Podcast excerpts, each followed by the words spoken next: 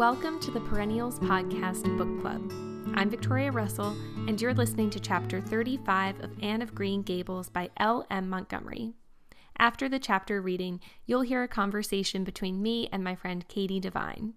Katie is a middle school social studies teacher who taught middle school language arts for many years. She and I met through a book club that has now been going for six years. We call Katie the book club historian because she has the best memory in the group. And though we met through this book club well into our 20s, we actually grew up in the same hometown, and you'll hear mention of some spots that were important to our childhoods in this conversation. That was especially fun uh, to talk about with this chapter because this chapter features Anne making new friends but continuing to find joy in her Avonlea friendships and home.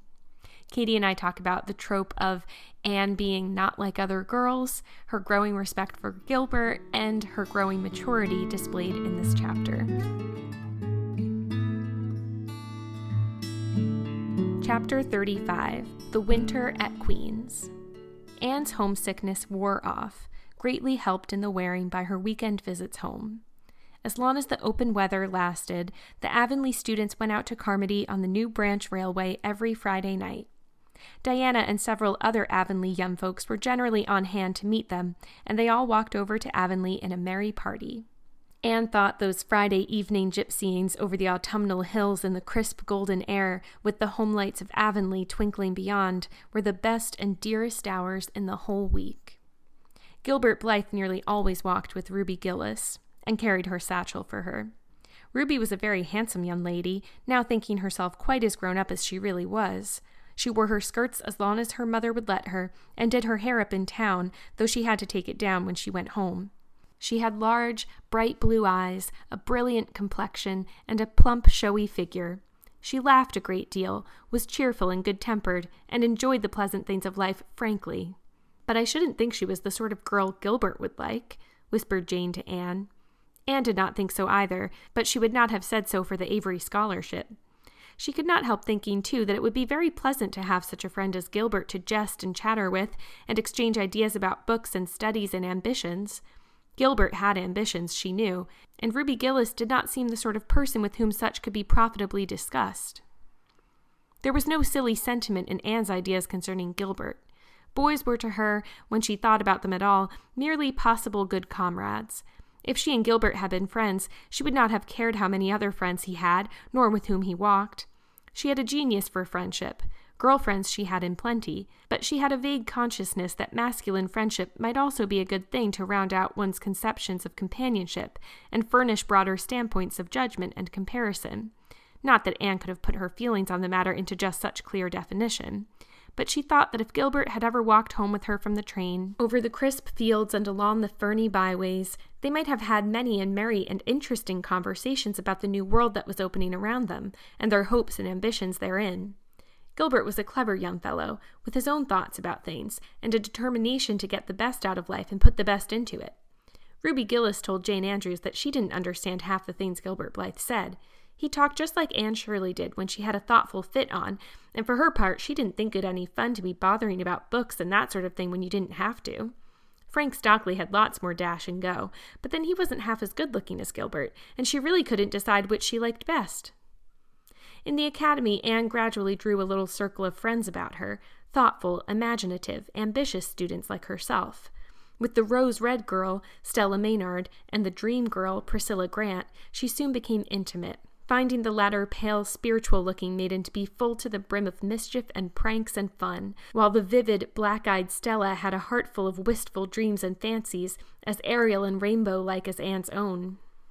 After the Christmas holidays, the Avonlea students gave up going home on Fridays and settled down to hard work. By this time, all the Queen's scholars had gravitated into their own places in the ranks, and the various classes had assumed distinct and settled shadings of individuality. Certain facts had become generally accepted. It was admitted that the medal contestants had practically narrowed down to three Gilbert Blythe, Anne Shirley, and Lewis Wilson. The Avery Scholarship was more doubtful, any one of a certain six being a possible winner. The bronze medal for mathematics was considered as good as won by a fat, funny little upcountry boy with a bumpy forehead and a patched coat. Ruby Gillis was the handsomest girl of the year at the academy. In the second year classes, Stella Maynard carried off the palm for beauty. With small but critical minority in favor of Anne Shirley. Ethel Marr was admitted by all competent judges to have the most stylish modes of hairdressing, and Jane Andrews, plain, plodding, conscientious Jane, carried off the honors in the domestic science course. Even Josie Pye attained a certain preeminence as the sharpest tongued young lady in attendance at Queen's, so it may be fairly stated that Miss Stacy's old pupils held their own in the wider arena of the academical course. Anne worked hard and steadily. Her rivalry with Gilbert was as intense as it had ever been in Avonlea school, although it was not known in the class at large, but somehow the bitterness had gone out of it. Anne no longer wished to win for the sake of defeating Gilbert, rather for the proud consciousness of a well won victory over a worthy foeman. It would be worthwhile to win, but she no longer thought life would be insupportable if she did not. In spite of lessons, the students found opportunities for pleasant times. Anne spent many of her spare hours at Beechwood and generally ate her Sunday dinners there and went to church with Miss Barry. The latter was, as she admitted, growing old, but her black eyes were not dim, nor the vigor of her tongue in the least abated. But she never sharpened the latter on Anne, who continued to be a prime favorite with the critical old lady. That Anne girl improves all the time, she said.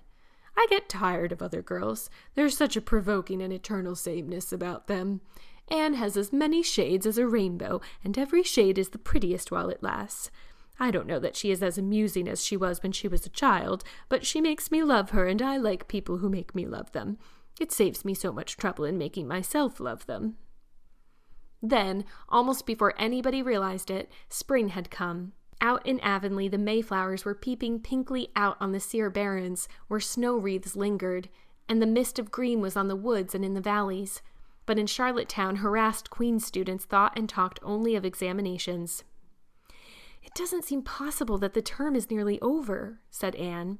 Why, last fall it seemed so long to look forward to, a whole winter of studies and classes. And here we are, with the exams looming up next week. Girls, sometimes I feel as if those exams meant everything, but when I look at the big buds swelling on those chestnut trees and the misty blue air at the end of the streets, they don't seem half so important.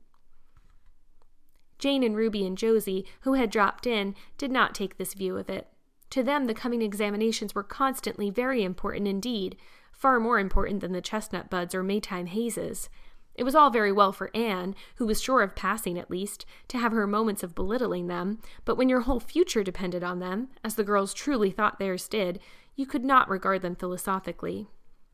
I've lost seven pounds in the last two weeks, sighed Jane. It's no use to say don't worry. I will worry. Worrying helps you some. It seems as if you were doing something when you're worrying. It would be dreadful if I failed to get my license, after going to Queen's all winter and spending so much money.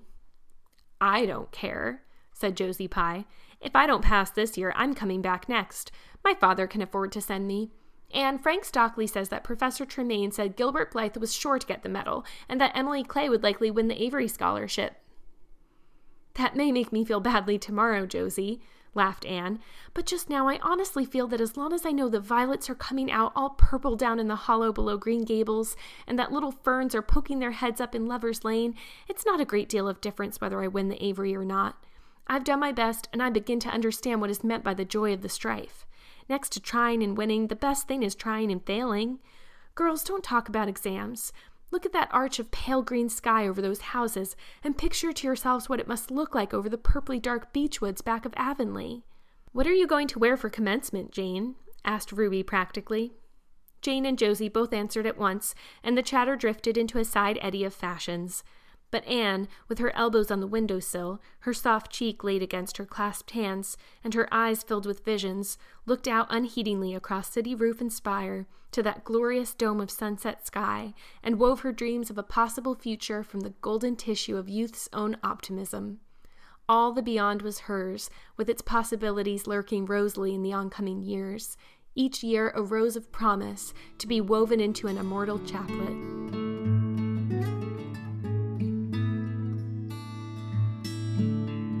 Katie, welcome to the podcast. Thank you. So, I have been opening these episodes where I have a guest doing chapter reflections with me by just asking a few questions about your relationship to Anne and the book. I've been calling it a lightning round, but that's kind of funny because it's like usually 15 minutes, which is not a lightning round at all. You're getting bookish people questions about a book. yeah, and I'm asking follow ups. It's just not at all a lightning round. Okay, so I like to start by asking what's your relationship to Anne and to the books? So I read them for the first time, I think in fourth or fifth grade, at least the first like two or three. Um, I remember my mom recommended the first book to me, and like we were big library goers. So we would go religiously, like every two weeks, to the library because that's when the next books were due. And um, I just devoured Anne of Green Gables. And then the library would also have like, I think it was like a biannual book sale, and it would be in this like big room before they remodeled like our local library. Um, and they would have like paperback copies for 10 cents. You know, this was 20 years ago. So books were a little bit cheaper than they are now. But um, I picked up like a, a secondhand copy of Anne of Avonlea, which I still have. And from there, I read that one. And then there was a bookshop in town called Little Professor. And I'll like, I don't really remember much about it because it closed also, I think like 20 to 25 years ago. But um, the children slash like i guess whatever was considered young adults at the time was kind of in the back corner. And i remember the end cap that anne of green gables was on and i like bought i think the next four or five books at that point. Um, so i've read them a couple times um, since then. So i guess i've read them four or five times um, at this point and i'm you know reminiscing as I read through, and I forgot how much I loved Anne. She's just like such a big part of my childhood and my reading, like life and history. It's funny actually that you mentioned Little Professor, the bookstore, because I have the vaguest memory of that store too. But mm-hmm. my uncle worked there. I That's remember. so cool. I miss those independent bookstores that don't really exist anymore. Mm-hmm. It was like a big day because we went to Bradley's and then we would go to Little Professor. Perhaps you got a slushy at Bradley's. I was never I allowed. Not allowed. Okay. Yeah. Missed out. I coveted a slushy, but then I got a book, so it was fine. Still good. It was more my speed anyway. Was there or is there a particular character that you relate to in the book, or maybe attributes of a few characters that you relate to strongly. And I'm wondering if that changed over time from when you first started reading the books until now. Um, I don't know. I was like kind of a dramatic child in some ways, so I always like saw myself as Anne. I was always Jo March. I was always like the protagonist of every story. Um, and in some ways, especially as a little kid, I was very like idealistic and very um, Pollyanna-ish. I don't know how else to really describe it, but um, I definitely saw that in Anne. You know, like saw myself in Anne. Um, and looking back, I don't know. Like, I want to see how she changes over the course of the books, like reading them as an adult, because I think the last time I read them, I was like in my early 20s, and now I'm 33. So, you know, I think my relationship with the characters would change a little bit. Um, I always also I don't know if I related to him, but had such a soft spot for Matthew. Um, so I just I just love him. I don't know if I saw myself in him, but I do love him. So and I, I like Diana, uh, like how loyal she is. She's just a really good friend, and that's something we should all aspire to be.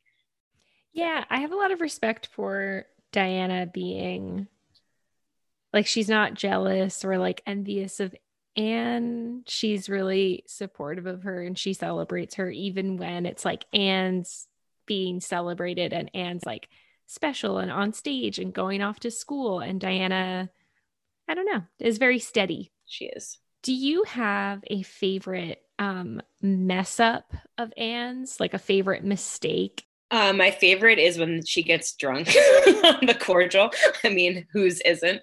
Um, and the smashing of the the slate on Gilbert's head is another good one. Yeah. Um, those are the ones that stick out to me because I think as she grows, they become fewer and fewer.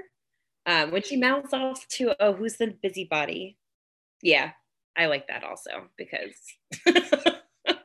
she like knows what she has to say and she says it for better or for worse. and then I'm curious if there's a moment that sticks out to you when an adult in Anne's life like gave her good guidance or was just a good like supportive figure in her growing up. I mean, are we doing spoilers or no? Because the next chapter, there's something. Maybe we'll hold off just for just in case someone's a first Keep time. reading because there's a lot of good moments ahead. but Mhm. um, even I will say, like reading it again this time, because I, you know, when I started back in the spring, um, I forgot how, or maybe it just didn't dawn on me as like a kid. Marilla is so abrupt with her, and like that's reading it from like a an adult lens in 2020. I was like, how do you, how could you say that to a child? you know, she's 11 years old, which is the same age as my students, and like she's she's not being rude or bad or anything, you know, along those lines. And Marilla's just like, like woof. the way that she speaks to Anne is just rough. Um, but that's why I love Matthew so much is that he's just a, such a constant, kind figure. Yeah. I was really struck by that too. I had forgotten how harsh Marilla is in the beginning and how heartbreaking it is for this like traumatized little child who's being like traumatized in that moment again. Is there something that you take with you from Anne, whether when you were reading when you were younger or maybe as you started to dive back into it recently? Like, is there something that you take with you, um, a lesson or some wisdom or just a way of looking at the world? I think the way that Anne looks at the world is something that we should strive for, especially like as adults or everything in the, the current climate. And, you know, it could be anything that you're going through in your life is trying to look at it from Anne's perspective. So seeking out the good is something that I don't think adults do enough. Um, you know, anytime you scroll through Facebook on your phone, you can see that people are not doing that. Um, but also just like finding beauty in everything. Like that's something that really struck me with this chapter. Um, you know, they they have practical worries. They're ending their school career, and they're not. Some of them are not quite sure what's happening next. And um, Anne's final thing that she reflects on is like how beautiful the sky looks and the trees. You know, it's just noticing beauty in the everyday. I think is really important. Yeah, I think that as I get older, I've noticed that I used to be much more naturally oriented towards that. And then it's like, oh, am I just like a sucker? you know? I don't know. It's really hard to hold on to that and feel like you're not falling behind or being um, naive or something. But th- it is really important. And you can have both, right? So, like, Yeah. that's another thing in this chapter. Um, you know, Anne is really academically oriented and really driven, and she wants to be successful, and she has all of these goals, and she still stops and like looks around her. Um, and I don't know, I think that's something that we have to look at from a modern perspective because we are so focused on what social media is doing or what the you know the news apps are saying and it's just sometimes it's too much and you need to put the phone down and go for a walk and you know notice the beauty wherever you are That's a really good. And I love when the last question brings us into the chapter. Mm-hmm. Very elegant podcasting. thank you thank you The in the last chapter, I had Melissa on, our book club friend. and we talked a lot about like homesickness and kind of starting out at school. But now in this chapter, Anne, her homesickness is wearing has worn off, Mhm. we learn. And now it's more about kind of having settled into like a nice routine and like settling in at Queens, but still very connected to Green Gables and Avonlea. And I was curious if when you started to feel settled in at college yourself. So actually, like looking at it, it reminded me of coming home. Like because Anne, like she was away at school with some familiar faces, but then they would meet up with their other friends. Um, so it reminded me of like when we would come home for like Christmas break or even the summer. Um, and just hearing everyone's stories and being able to hang out again before we all go back to our respective schools. Um, and like that age, because what is she like 16 ish towards so. that chapter? Um, you don't realize like everything is just fun you know it's like between 16 and 22 you just like i mean you know not saying that there aren't hardships and like concerns and stuff but like the time with your friends is not anything like you'll ever have again um and that really stood out to me because again when you're in it you don't know and now that it's been like you know a long time since i've had that that moment you know it's like 16 years ago that I was 16, 17 years ago that I was 16. So um, thinking back to like those days, that really stood out to me because it is such a just a good, relaxed, comfortable feeling to be with your friends at that point. That's a good point. And it's like if you did know, then you wouldn't be 16 and carefree. Right. right? like, oh no, what's coming ahead? So we have something in this chapter after that, like cozy little paragraph, that is kind of a trope that annoys me, but I get it, but it annoys me. I'm curious to hear what you think. Is it Ruby? it's the whole like Anne is different from other girls. So that she's like the first manic pixie dream girl a little bit. in some ways. I love that. But I but I still love Anne. Like you know, the oh, the yes. trope of the yeah i'm not like other girls that is obnoxious and like the comparison to like i can't believe gilbert likes a girl like that with ruby gillis like that bothers me a little bit too but i understand i guess anne's perspective because there is that underlying tension with gilbert so it's like when you know the person that you like like somebody else and you don't really understand why they like them and not you so i think that's Anne's like she doesn't come out and say it, but that's like kind of the tone. Um, from my perspective, at least. I don't know if you think that as well, but um, I, think L. M. Montgomery really just created her that way, and she became like such a an influence for so many other like teen novels, you know? Yeah, I think it's not like this is the whole like being critical with love thing. Like I love Anne, it doesn't change that for me. um it was just me noticing like, oh, this is interesting like because it doesn't even it's not even Anne so much. It's more like the narrator and even Miss Barry actually cuz Miss Barry a little later in the chapter mm-hmm. says um Miss Barry says, I get tired of other girls. There is such a provoking and eternal sameness about them. Anne has as many shades as a rainbow, and every shade is the prettiest while it lasts. And, you know, so like Miss Barry's like, she literally, like, I get tired of other girls. They're all the same, but Anne. And, um, and yeah, like, I mean, Anne is a little bit perplexed by Gilbert hanging out with Ruby, but it's also, I think, just the narrator kind of being like, listen, Ruby's not exactly the sharpest tool in the shed. Okay. you know, like, not sure why she's messing around with Gilbert. And like, I think she's also showing that like Ruby and Gilbert are just not well suited to each other. Like, there's that other guy. Is his name Frank? Yeah. And Ruby's like, I don't know who I like better because Frank, his temperament seems much more suited to Ruby's personality but he's not as handsome as Gilbert. and so like she is just showing like, oh, like Gilbert and Anne are like intellectual good intellectual matches. So like mm-hmm. there's totally something to that, but there's just like a a whiff of like not like other girls that, you know, uh, the more like when it permeates the culture a lot and every book is like the heroine is different and other girls are stupid and silly and boring and like shallow I'm just like, yeah. oh, come on.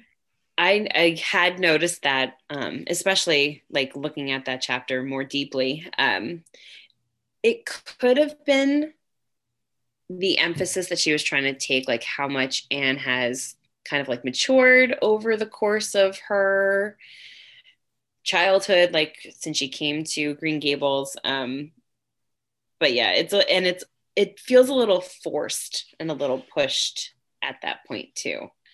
Um, and I don't the the commentary from like the other girls about Ruby is a little like, oh, that's really petty. Okay, you know. I feel like Anne tries to see the beauty in everything. And so it's almost unlike, not that I don't think Anne is even doing it that much in this chapter, but it's almost unlike Anne to dismiss people, I guess, without like being like, oh, but this is what's like really good and beautiful about this person. Mm-hmm. When they were starting to talk about like, like when they were breaking down the who's who, I forgot yeah. what they're called. The superlatives, kind of. Yeah, yes, that is the word that I could not say. Um, like that was a little strange too. I thought like the she's like, well, Ruby Gillis is the prettiest, but I'm really smart. yes.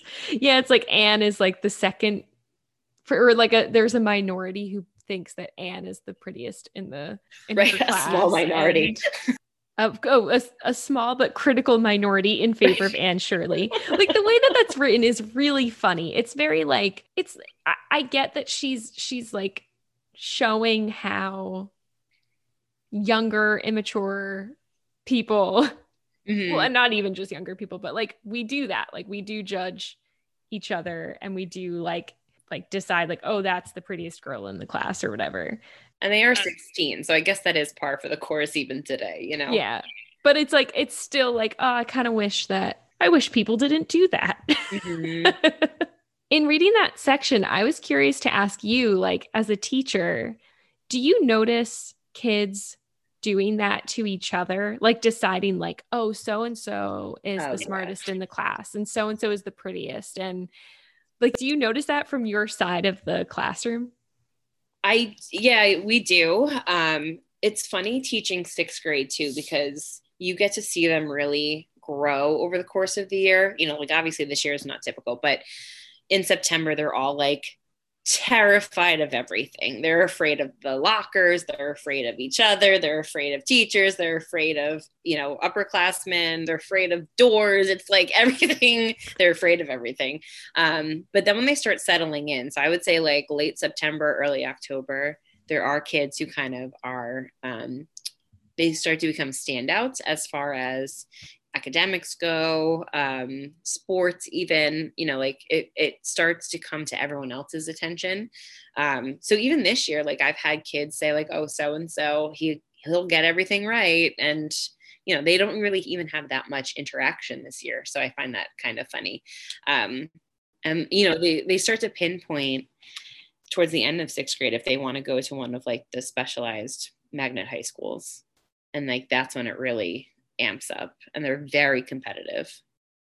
Mm. So it's so interesting how we do that. We do it so early and like young, but just like in general, how quick we are to just like peg people mm-hmm. and just be like, put that like for better or for worse. I feel like it really can sometimes put people in a box. And for me, it's so interesting now. Like, I'm a solid 10 years out of high school, a little bit more. Mm. And it's interesting to look at like where people are even 10 years out and be like, oh, everyone like wrote that person off, but they're doing this like really cool thing. Or like everyone thought that person was going to like do such and such, but they're doing something totally different. And I don't know. So reading that whole like section about kind of like, I mean, a lot of it has to do with looks um and like style but um and even like Josie Pye is the sharpest tongue young lady in attendance. um, but it isn't it is just interesting how like we do that so young. I would say too, it's hard. Sometimes if a kid does like a thing one time that becomes their thing. And like that's not right either you know? Again for better or for worse sometimes they do like a really great thing and then that was like a one off or you know they make one mistake and then that sticks with them you know? I, I feel like kids are nicer to each other's faces from what i see um, but there's more stuff online now. Like I feel like when I was in middle school, everyone was just like mean to each other. Like that was just a thing. Middle school, nobody was nice. nobody looked nice everyone just looked terrible and was mean that that was middle school but now like in person they seem to be very kind to each other i have a lot of kids that are very helpful to one another um, but like you know they have all these like finstagrams which are fake instagrams um, where it's just like oh that's not cool. That's not cool. Um, but like it's always good. I try to encourage the like shy and quiet kids but like you can t- you can tell when a kid is really striving to do the best that they can um, or if they don't understand a concept but then are really pushing to make sure that they're improving and you know when you applaud a kid like that or you bring it like if you recognize that um sometimes it, it'll change their entire demeanor and then they are they're more confident with their peers and that that makes a world of difference for sure. So. Yeah that's really nice to remember. Um makes me think of plain plodding conscientious Jane like man but she is does have the honor in the domestic science course so i guess she got recognized for that. we all have something, Victoria. We all have something. One thing that I do find interesting and cool is how Anne is starting to like really respect Gilbert, recognizing, oh, he's actually like a really interesting person. Like maybe it would be interesting to be friends mm-hmm. with him. Their competition is more now about her recognizing that he's a really worthy, like opponent for lack of a better mm. word and that that in and of itself is gratifying. It's not so much about like i need to destroy him. It's like so that kind of development with gilbert. Yeah i um i love like gilbert as a character too um especially like in the later books. And I really do now want to reread the entire series, but they like make each other better in a way. You know, they like definitely antagonize each other when they're children, but um, as they get older, they realize the value in each other. Um, and I think that this chapter is like the turning point for Anne to really understand um, that, like, just because someone else is good at something doesn't make them your enemy. That's the other thing, you know. So, um, what you had said um, about Gilbert not being the um, antagonist. They can grow together as friends, and it doesn't have to be this like com- academic combat. They're passionate about similar things. They're just there there's something about like their souls that you're getting the feeling is even the way that they're both ambitious like they're just there's something about them that is um, akin to each other and I don't know. It made me actually think about when I started dating my boyfriend Martin and just when I was like, oh, like something about us is I don't know, like we're made of the same stuff somehow, even though we're really different. Yes. And that makes a world of difference too. Like when you are involved with someone who has enough similarities that it's like comfortable and that you meet on the same plane whether it's like intellectually or you know sense of humor or whatever um but like different enough to not get boring. I think that's like a big part of it. Um and yeah again it speaks to her maturity you know over the course of the story. Yeah. I i like what you said about kind of being like different enough that it's not boring too because I, I it was making me think of um, having my first date with Martin and how we were at a coffee shop for like six hours just talking about stuff. And we didn't agree on everything. Like we were arguing about some stuff, but it was like, you know, you can't necessarily just sit and talk with just anyone for six hours. So, mm-hmm. you know. Did I ever tell you what I was worried about with Dan? No. That he was going to be too nice. And Melissa actually was like, What does that even mean? That's when it's too nice. I was like, I don't know, a little too nice. I get the sense that you guys are intellectually like in very you you occupy similar but like different enough interest mm-hmm. spaces like you both are really interested in like history and things like that but probably different yeah know, not entirely the same yeah i mean we like a lot of the same things and he'll always like he is very um, willing to read or listen to anything that like or watch you know anything that i want to. Um, and you know we try to we try to balance it out but we do watch like a lot of the same shows and listen to a lot of the same like music and stuff but um it's a nice balance. Um but like he's definitely like the smartest guy that i've ever dated or like been involved with obviously i'm married to him now but um and that that helps a lot too because we can talk about like the books that we're reading and the things that we watch or the articles that we read and it's not it's not a stagnant conversation. I think that's important and i i think that's something with anne and gilbert right that they don't have stagnant conversations.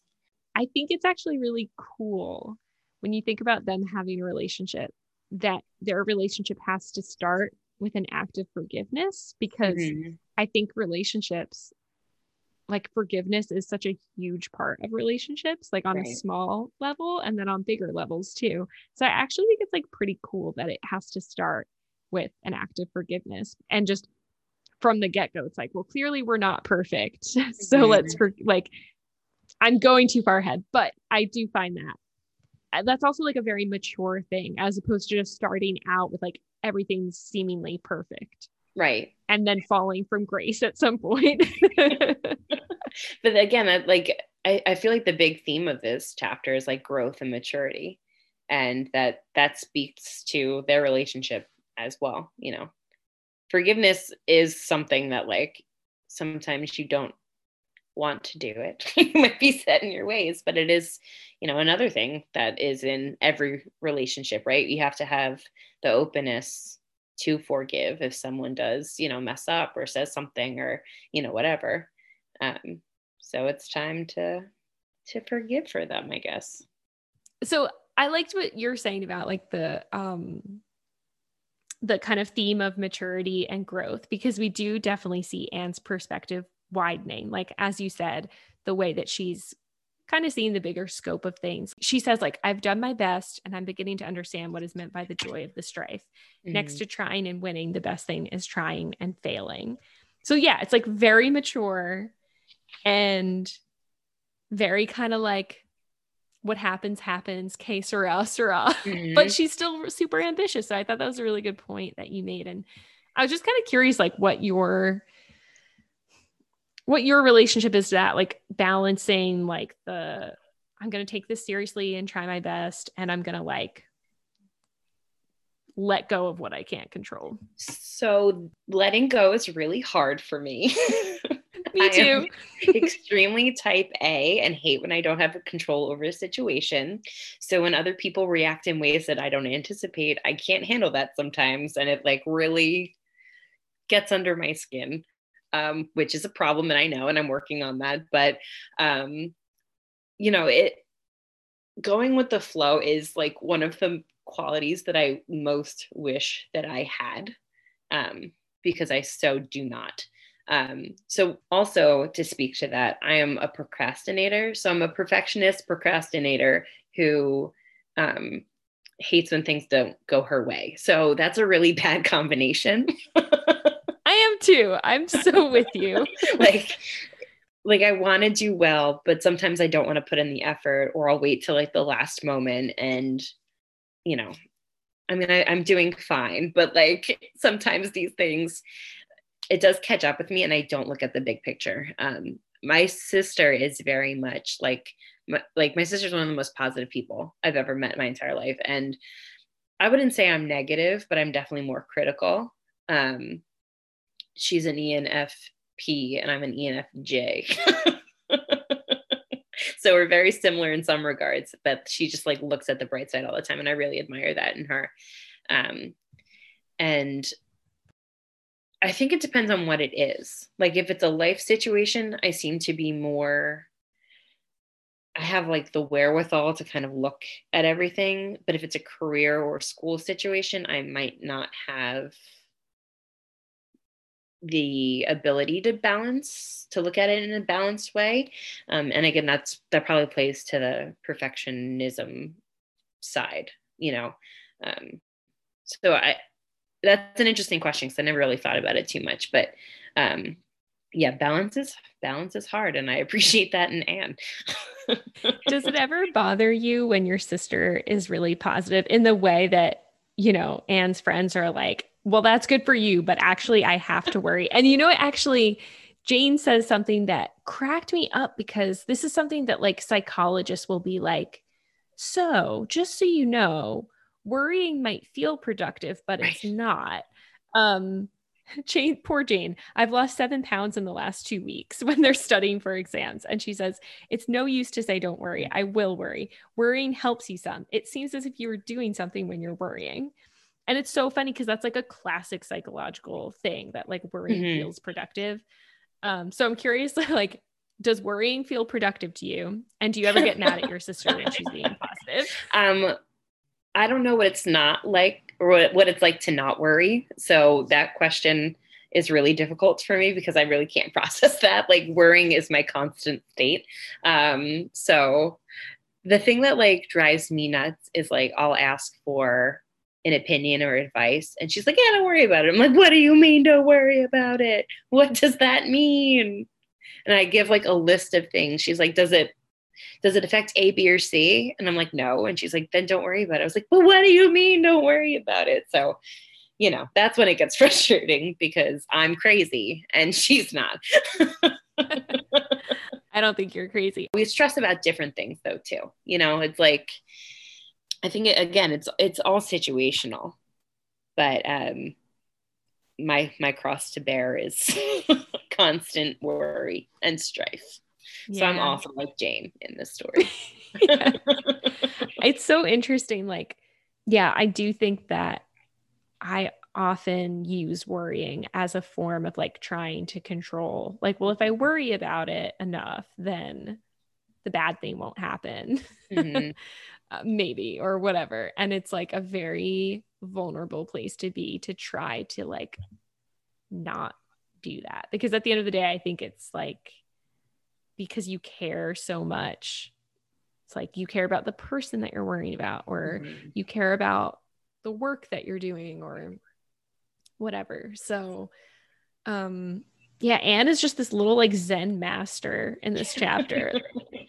I will say when I like I look at Anne and think about Anne as a character, like especially I think the first question you asked, like how do I identify with her? I think about her as like an 11 year old where everything is dramatic and everything is this whole big you know conundrum and you know whatnot and that's still the part of her character that does stick with me even as she matures like i can recognize that she is matured in the later chapters. And like i think as a whole i have also matured you know from the time that i was a child. But like the um over the top part of the character still stands out to me. Mm. I think that's interesting that like the first impression of Anne is, you know, this idealistic, melodramatic, very sweet, but you know, still very dramatic kind of middle school student because that's really what she would be now. But um, you know, as she grows throughout the book, she definitely her character adjusts a little bit. I wouldn't say it changes, but it adjusts. Yeah, and it's interesting how there's like a very clear line from like her connection to nature and the mm-hmm. landscape and her sense of like peace and well-being and i was just curious like as you know as you identified like that you are a worrier you do you do spend a lot of time in that state but are there things that like help you get like a little more grounded or present or try to put things in perspective a little more in the way that like you know, just kind of like looking at nature and being in nature and being at home, I think for Anne, like gives that for her. Yeah, I think that the comfort level is really important. I like walk going for a walk has been such a good like therapeutic escape for me um just because I'm finding, I think, as we all are, I'm just like sitting a lot more these days too. And so my energy has nowhere to go. Um, you know, in the winter, it's a little bit more difficult because New Jersey is cold, but um, just like listening to music or being outside and, you know, trying to get myself moving definitely helps.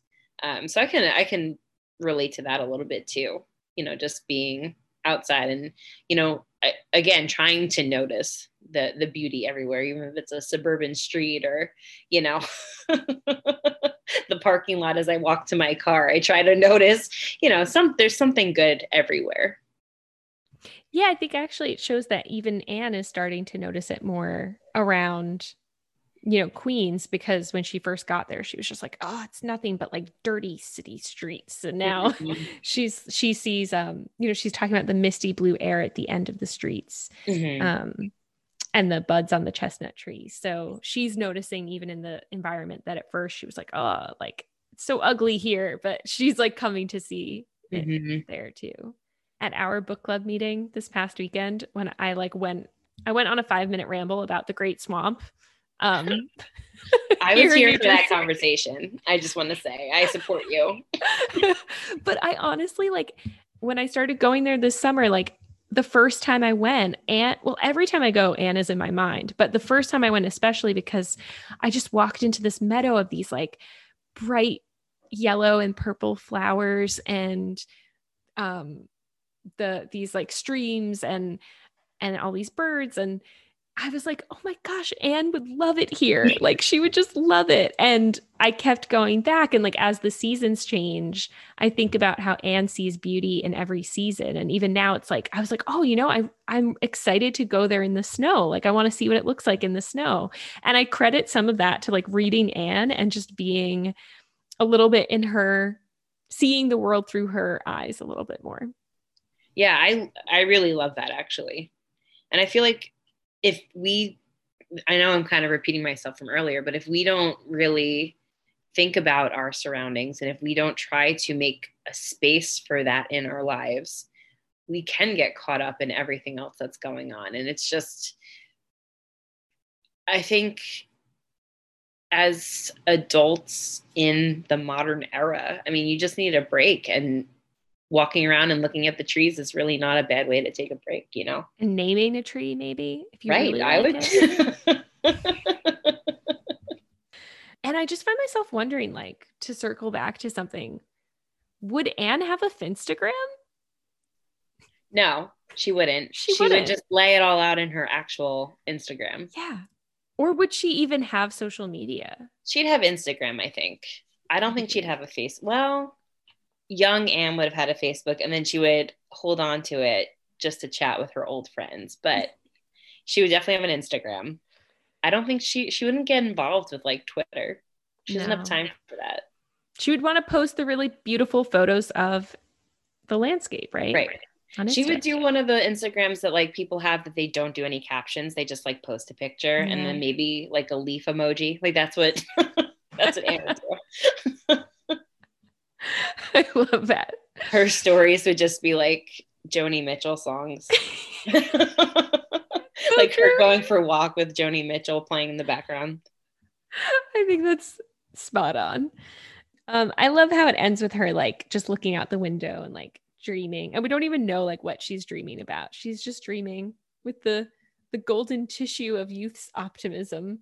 Um I love that last line though. I know. I think the feeling of peace she feels at the end is just also something to take away. Um, because